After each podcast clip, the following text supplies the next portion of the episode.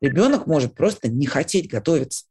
Когда мы говорим, что человек о чем-то не мечтает, то есть он чего-то не хочет, он все равно чего-то хочет такое явное ну, сопротивление подготовки – это вообще знак того, что нужно разбираться с какими-то другими областями жизни, ну, а, а не биться головой вот в эту дверь.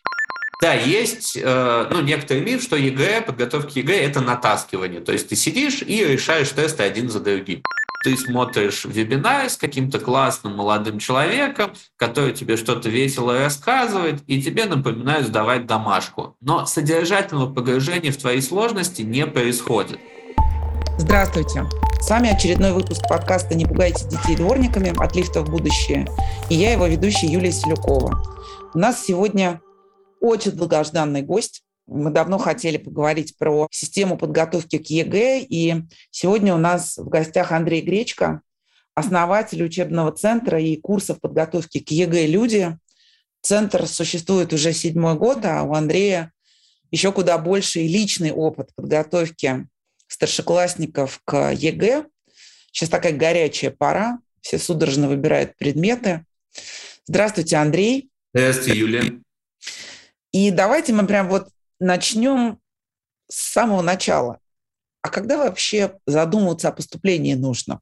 Отличный вопрос. Я думаю, здесь важно найти здоровый баланс. Одна крайность – это когда человек начинает думать о поступлении в разгаре 11 класса, когда все уже определились с выбором предметов, с выбором возможной будущей специальности, и тогда человек сталкивается с очень большим объемом стресса, неопределенности, и на него давит то, что все вокруг уже что-то решили.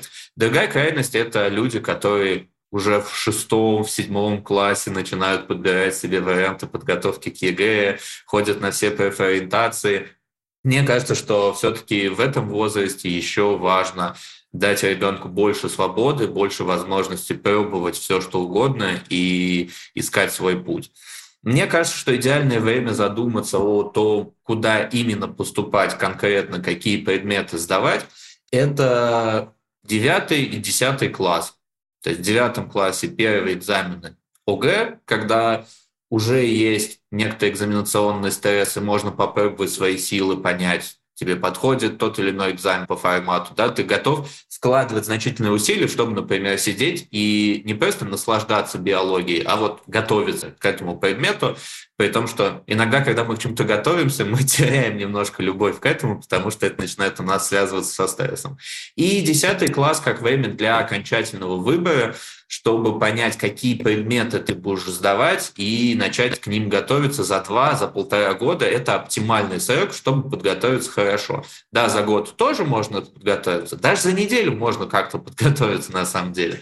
Все зависит от усилий, от э, предыдущих навыков, от э, готовности вкладывать усилия. Но если говорить вот про средний оптимальный трек, то я думаю, что это полтора-два года именно подготовка к ЕГЭ и ставят подготовки к ОГЭ как пробы пера, пробы того, какие предметы подходят или нет.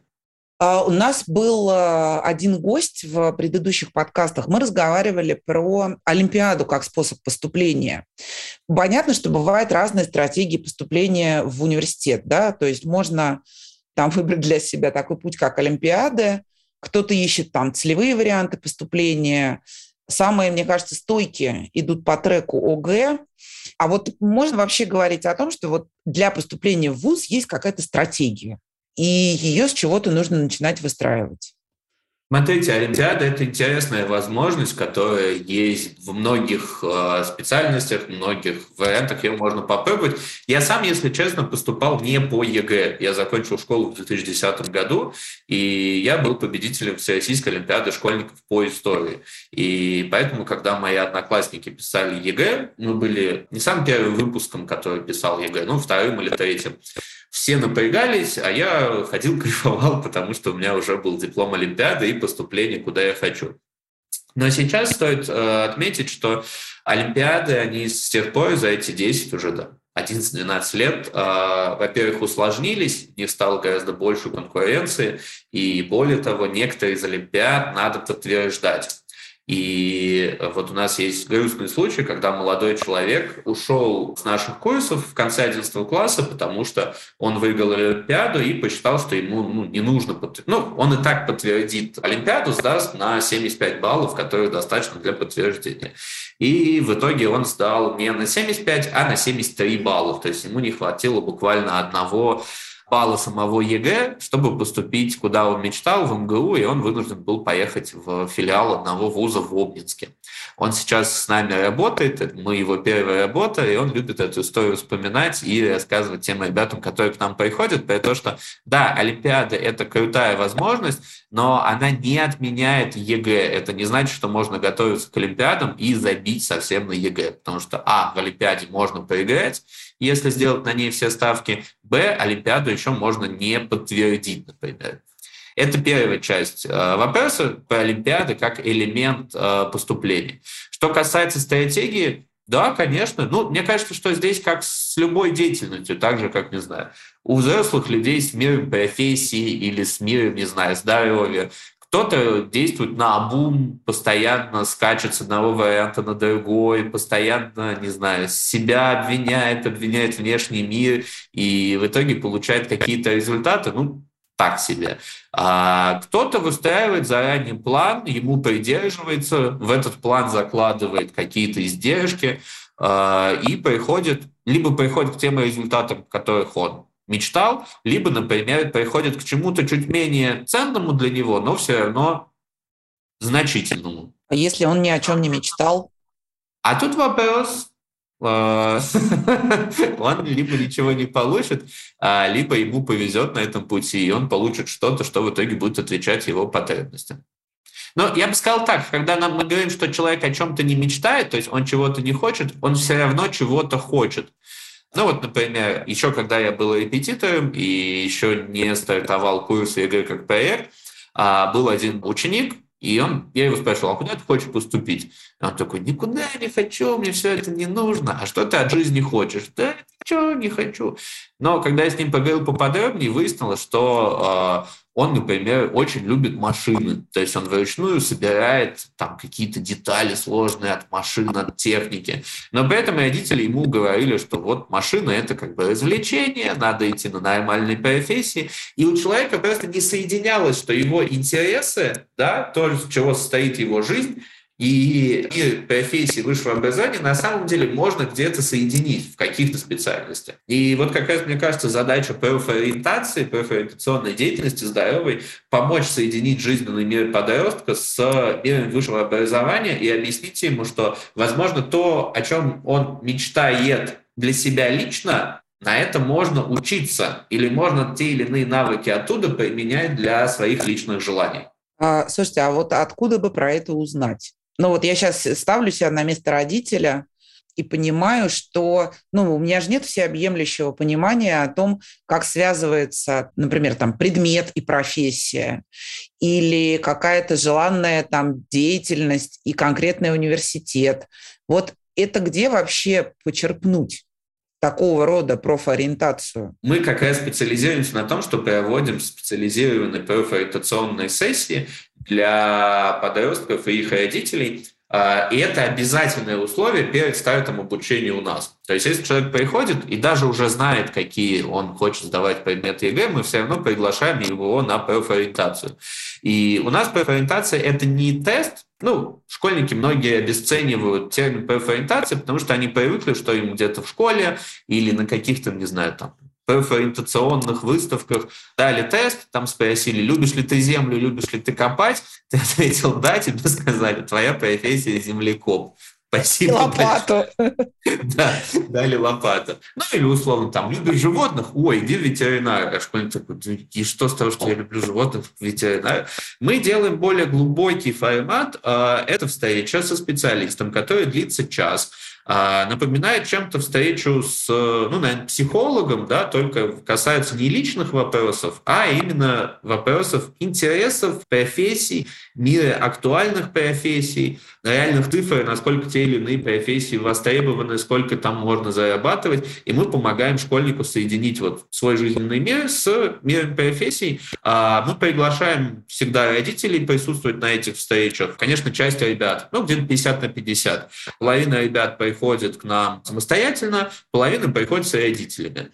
Кто-то приходит с родителями, родители сначала как-то стесняются, не хотят участвовать, но потом вовлекаются и активно коммуницируют. И вот эти встречи у нас, они бесплатные, мы абсолютно бесплатно это делаем, и за год проводим несколько тысяч таких встреч, видим сильное влияние их на будущее ребят. Да, ну, допустим, он определился, то есть это значит, что, скорее всего, человек или родители человека помогли ему найти такие программы обучения, такие университеты, и это значит, что он уже понимает, какие предметы нужно сдавать на эти специальности. То есть тут уже картина уже такая более ясная. И вот начинается этот прекрасный момент, когда нужно готовиться к ЕГЭ. Ну, готовиться к ЕГЭ там можно разными очень способами. В школах вечно рекомендуют проходить вот эти вот бесконечно сдавать, э, как они называются, ФИПИ, я не помню. Угу. Разные, да-да-да, разные вот эти вот старые сдавать тесты. А какие вообще форматы есть? Андрей, и какой выбрать? Ну, потому что, мне кажется, это еще очень сильно зависит от, э, и от материальных возможностей семьи, и от того, где живет школьник. Там это город какой-то крупный или это, это там, небольшой поселок. А сдавать-то всем. Да, вопрос очень такой комплексный, потому что я могу про это час рассказывать, но я постараюсь э, сжать эти единицы информации. Да, есть э, ну, некоторый миф, что ЕГЭ, подготовка ЕГЭ – это натаскивание. То есть ты сидишь и решаешь тесты один за другим. Но если ты будешь просто решать тесты один за другим, то у тебя нет источника поступления новых знаний.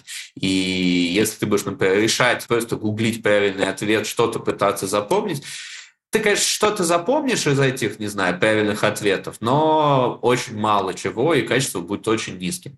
Поэтому, конечно, решение тестов – это только один из элементов подготовки правильной, адекватной. В подготовке должно быть получение новых знаний. Оно может быть в формате лекции от какого-то преподавателя, может быть в формате самостоятельного освоения должна быть отработка знаний. То есть человек должен работать с полученными знаниями в разных форматах, решать те или иные задачи, которые связаны, должны, связаны с полученным знанием. Должна быть система мотивации, то есть что-то должно подталкивать человека к тому, чтобы ему хотелось это изучать, чтобы он видел в этом какой-то смысл. Должна быть система поддержки, то есть э, человек сталкивается с очень большим психологическим стрессом. По сути, ЕГЭ – это такой глобальный обряд инициации, который есть в нашем обществе. Чудовищный просто, да. да и родители да. тоже сталкиваются. Да, да, совершенно верно. Должна быть система, э, ну, про контроль мы сказали, то есть вот полученные знания и отработанные должны на каких-то линиях контролироваться. Мы как раз, у нас формат, а, мы офлайн курсы то есть мы работаем в офлайн формате. А, у нас мини-группы до 12 ребят, в среднем там их 8-9. Они приходят к нам в офис. У нас очень комфортно, чай, печеньки, дети обожают, добрые, внимательные преподаватели. И самое любопытное, что мы у нас на занятиях не читаем лекции вообще. То есть вот первый элемент получения знаний мы вывели в онлайн-формат и сделали так, чтобы ребенок сам его осваивал. Это называется система перевернутый класс. Мы по ней работаем с самого начала, с 2015 года чем она состоит? Что ты сначала изучаешь материал дома самостоятельно, а потом приходишь в класс, чтобы его отрабатывать вместе с преподавателем, который в этом случае выступает не как лектор, не как говорящая глава, а как некоторый такой наставник, как менеджер, можно сказать, да, на языке взрослых профессий, который управляет твоим образовательным опытом. И сверху к этой системе теория дома, практика в классе, мы добавляем элементы контроля, пробный ЕГЭ в формате, как пишется обычно ЕГЭ, несколько контрольных по каждому из блоков, обратную связь для родителей обязательно, чтобы все родители, ну, родители у нас знают, какая оценка у ребенка за контрольную работу, какой у него прогресс по оценкам, какие у него сложности. Родители могут связаться с преподавателем. Даже смс отправляем, если, например, человек не сделал ДЗ. Школьники это очень не любят, но зато родители очень радуются такой возможности дополнительного контроля. Вот так вот выглядит система грамотной здоровой подготовки, на мой взгляд, и на взгляд моих коллег. То есть вот такую систему мы разрабатываем, дорабатываем, модифицируем в последние 7 лет. Есть угу. э, альтернатива. Ну, то есть есть курсы ЕГЭ, которые какие-то из этих элементов пропускают. То есть ты там, например, приходишь, и тебе просто читают лекции, ты слушаешь, засыпаешь. Есть репетиторы, очень разные. Есть репетиторы, которые используют все эти элементы здорового обучения и, ну, я не могу сказать, что репетиторы наши враги, потому что многие репетиторы — это чудесные квалифицированные специалисты, которые делают свое дело. Другое дело, что есть на рынке много специалистов, которые делают свое дело плохо. Ну, например, у нас был кейс, когда девочку готовил к ЕГЭ по истории, специалист по истории средних веков, причем достаточно, не знаю, молодой, энергичный человек, у которого был паблик про средние века, в общем, популярный, вот, и он такой очень любил средние века, и она сдала ЕГЭ чуть-чуть выше порога и пришла к нам перепоступать. Оказалось, что он с ней готовился только по средним векам, потому что вот он их любит. Потому он... что ему они нравились. Да. А в структуре ЕГЭ по истории средние века это ну, 7-10% контента. И поэтому важно находить такого специалиста или такую организацию, которая будет знать свое дело, у которой есть проверенные результаты и которая работает с твоей дисциплиной, с реальным усвоением знаний, а не только с мотивацией. Андрей, вот такой вопрос. Ну, я уже прошла три круга даже, три круга ЕГЭ я уже прошла потому что моя старшая дочь перепоступала, то есть в ее случае надо было готовить четыре предмета. И вот у меня всегда все-таки возникал вопрос, а может быть лучше репетитор, ну то есть вот занятия именно один на один, э, есть ли такие дети, и, может быть, их как-то можно определить, вот про которых сразу понятно, ну нет, как бы они, это в группе не поедет, ему нужны личные занятия. Бывают такие случаи? Смотрите, все зависит от того, какой репетитор, какие курсы, какой формат групповых занятий и насколько он подходит, не подходит человеку. То есть здесь все индивидуально, так же, как, не знаю, со спортом. Кому-то подходит бегать на беговой дорожке, кто-то хочет бегать на улице, а кто-то вообще ненавидит бег, и ему нужно качать железо. И то и другое, и третье может привести человека к здоровому образу жизни и каким-то его целям в виде, не знаю, увеличения силы или там, снижения веса. То же самое с подготовкой к ЕГЭ. Мы выбрали свой формат групповой, и в чем видим его ценность? Видим его ценность в коммуникации, которая возникает между учениками, в том, что ученики, отрабатывая задания, они общаются по поводу этих самых заданий. И мы строим микросообщество, ну и глобальное сообщество курсов, в котором ребенок получает поддержку и коммуникацию по поводу предмета. Вот я, например, отношусь к таким людям, которые усваивают всегда информацию в ходе обсуждения. То есть, когда какой-то материал обсуждается, причем неважно, по гуманитарным предметам, по естественно-научным, техническим, то информация закрепляется у меня в голове. И таких детей очень много, которые любят общаться, которые любят обсуждать. И для них наш формат очень хорошо подходит. Есть какие-то ребята, которые, ну там, у них свои сложности, может быть, психологические, может быть, они чрезмерно замкнутые. Возможно, им лучше репетитор. Не знаю, если репетитор хороший и грамотно адекватный, ну, почему бы нет? Возможно, им наш групповой формат наоборот, поможет раскрыться. И у нас много таких есть случаев, когда приходит ребенок очень молчаливый, замкнутый, и потихоньку раскрывается. То есть он учится не только учиться у нас, да, ну, не оговорка, мы учим ребят не только предмет, но и учим учиться. И помимо этого ребенок еще и учит общаться. В школе часто более дискомфортная среда, более такая жесткая, слишком дисциплинирующая, а здесь в этой такой среде заботы, в среде здоровой коммуникации а ему проще начать выстраивать социальные связи и вовлекаться в сообщество. Я думаю, что главное здесь это пробовать. Ты не поймешь никогда с первого раза, что тебе лучше. Бегать э, в зале, бегать на улице или тягать э, гантели. Точно так же здесь. Если вы там, ищете подготовку, сходите к какому-то репетитору, сходите на курсы, посмотрите какой-нибудь вебинар онлайн-школы и решите для себя, исходя из ваших впечатлений и первой практики, что вам подходит. Вы сказали про онлайн-школы. Формат тоже достаточно распространенный.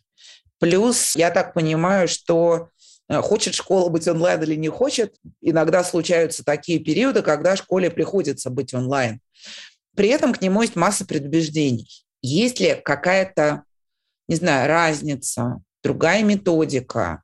На что нужно обращать внимание, если вдруг так получилось, что приходится э, выбирать именно онлайн-школу? Тут важный момент, что онлайн-школы достаточно популярный сейчас формат, у которого есть в базовой модели один существенный недостаток. У них очень слабая индивидуализация э, работы с учеником. То есть онлайн-школы – это такой массовый формат, при котором ты подключаешься в 90% случаев к вебинару. На этом вебинаре сидят от нескольких десятков до нескольких сотен, где-то даже тысяч учеников. И индивидуальная работа с твоими вопросами, с твоими возражениями, с твоими какими-то сложностями, ее не происходит. Да, онлайн-школы обещают, что у вас будет куратор, который будет с вами на связи, но, как правило, куратор – это студент первого курса, который только что закончил самые эти самые онлайн-школу, ту же самую, и просто помогает тебе с точки зрения ну, какой-то технической и мотивационной. И большая часть онлайн-школ на рынке это история про мотивацию, про то, что ты смотришь вебинар с каким-то классным молодым человеком, который тебе что-то весело рассказывает, и тебе напоминают сдавать домашку. Но содержательного погружения в твои сложности не происходит.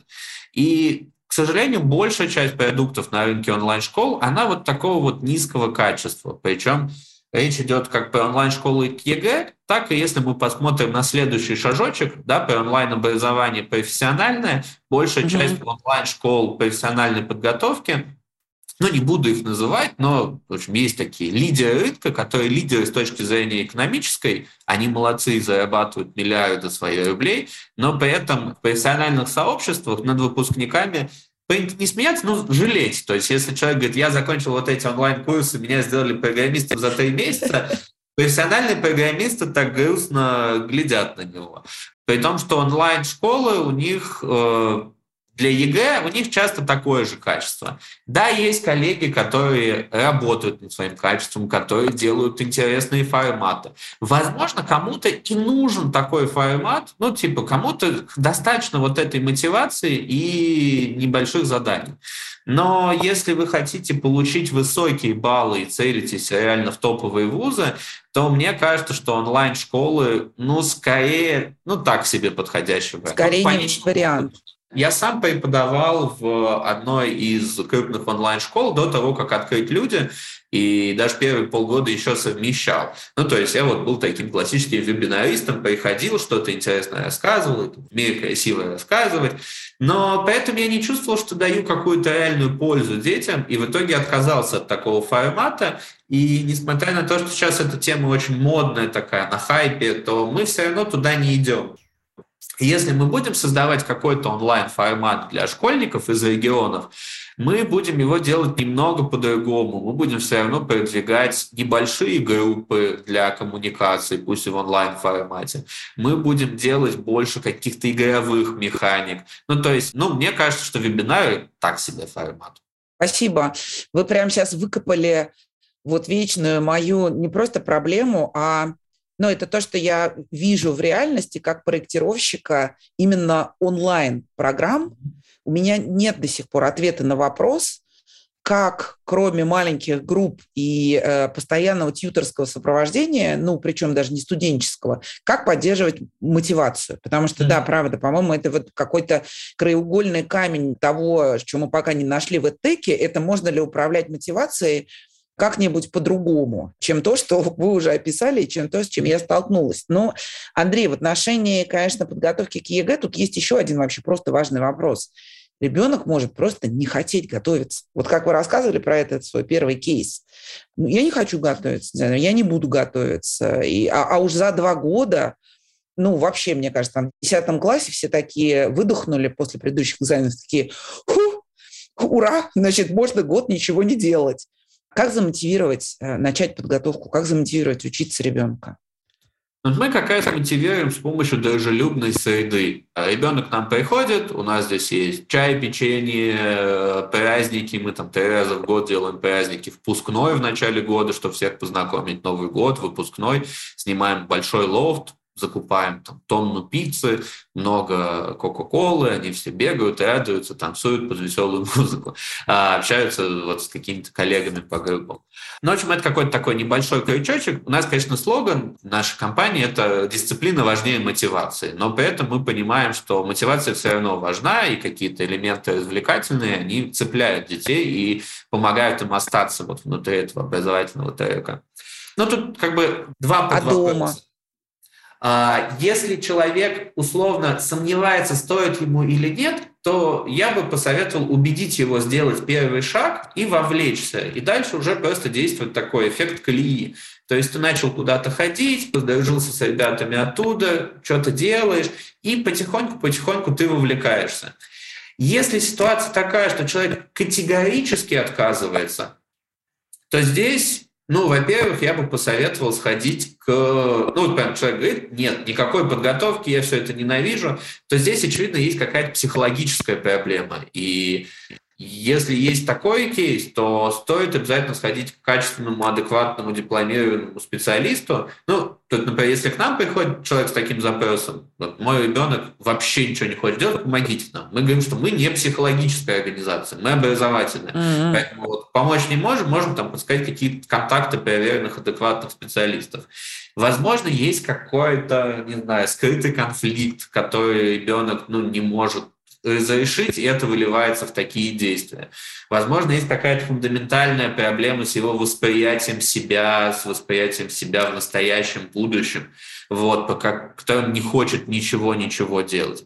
Иногда, возможно, стоит просто, не знаю, почему отдохнуть и сказать, ну и не делай ничего.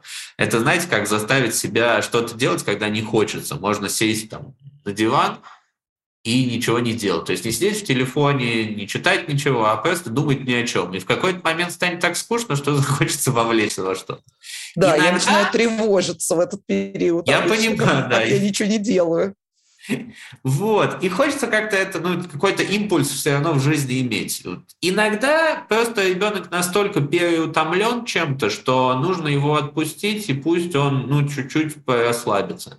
То есть у нас тоже, например, из негативных кейсов а, у нас училась девочка чудесная, но у нее были очень достаточно жесткие рамки от семьи, в том плане, что она училась в кадетской школе до 9 класса, потом перешла в художественную школу, где были очень высокие требования, и при этом она училась у нас на курсах, и от нее ждали еще высоких результатов.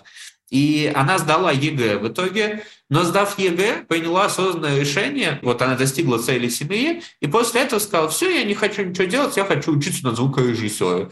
Переехала в Питер, живет там в коммуналке и просто подрабатывает звукорежиссера, ну вот как на съемках люди вот с этими штуками, которые потом звук монтируют. А, хотя изначально сдавала ЕГЭ по литературе, и мечтала там, стать актрисой.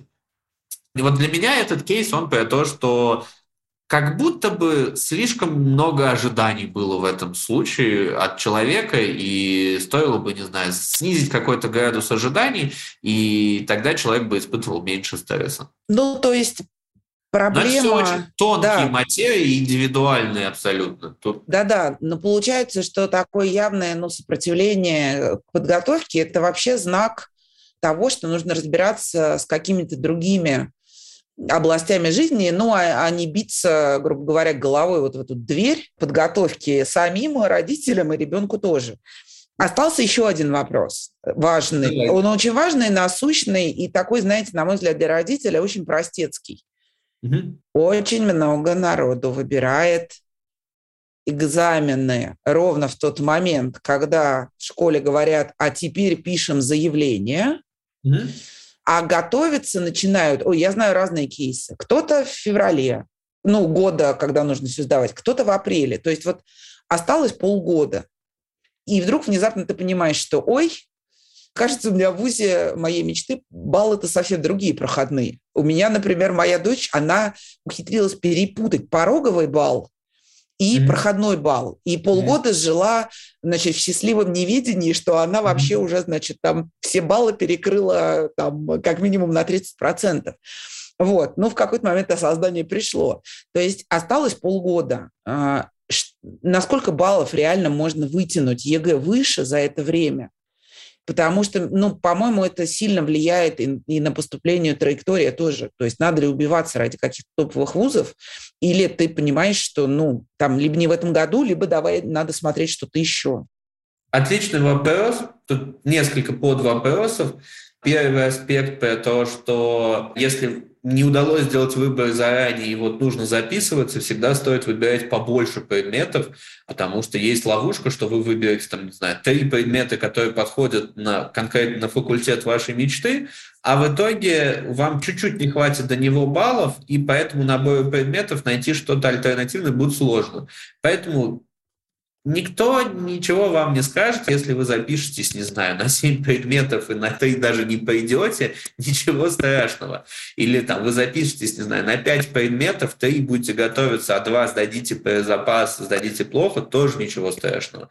Ну, то есть минимум 4 предмета нужно выбирать, чтобы иметь возможность как-то их комбинировать, искать комбинации. То есть совет первый, если наступает день, нужно идти записываться, записывайтесь, ну, хотя бы на 4 предмета, будь что будет дальше. Второй вопрос. А сколько можно поднять баллов за полгода? Насколько их можно поднять? Зависит от человека. Кто-то, ну, у нас есть случаи, приходил с нулевыми знаниями, садился, отказывался от всего в жизни и работал на упоре, чтобы куда-то поступить. И поэтому не особо испытывал каких-то стрессов. Для кого-то полгода только раскачка, и человек должен как-то эмоционально за эти полгода зарядиться. Здесь, мне кажется, опять-таки хороша аналогия со спортом, что главное помнить, что психическое здоровье, твоя собственная жизнь и отношения в семье, они важнее этого самого прироста в баллах.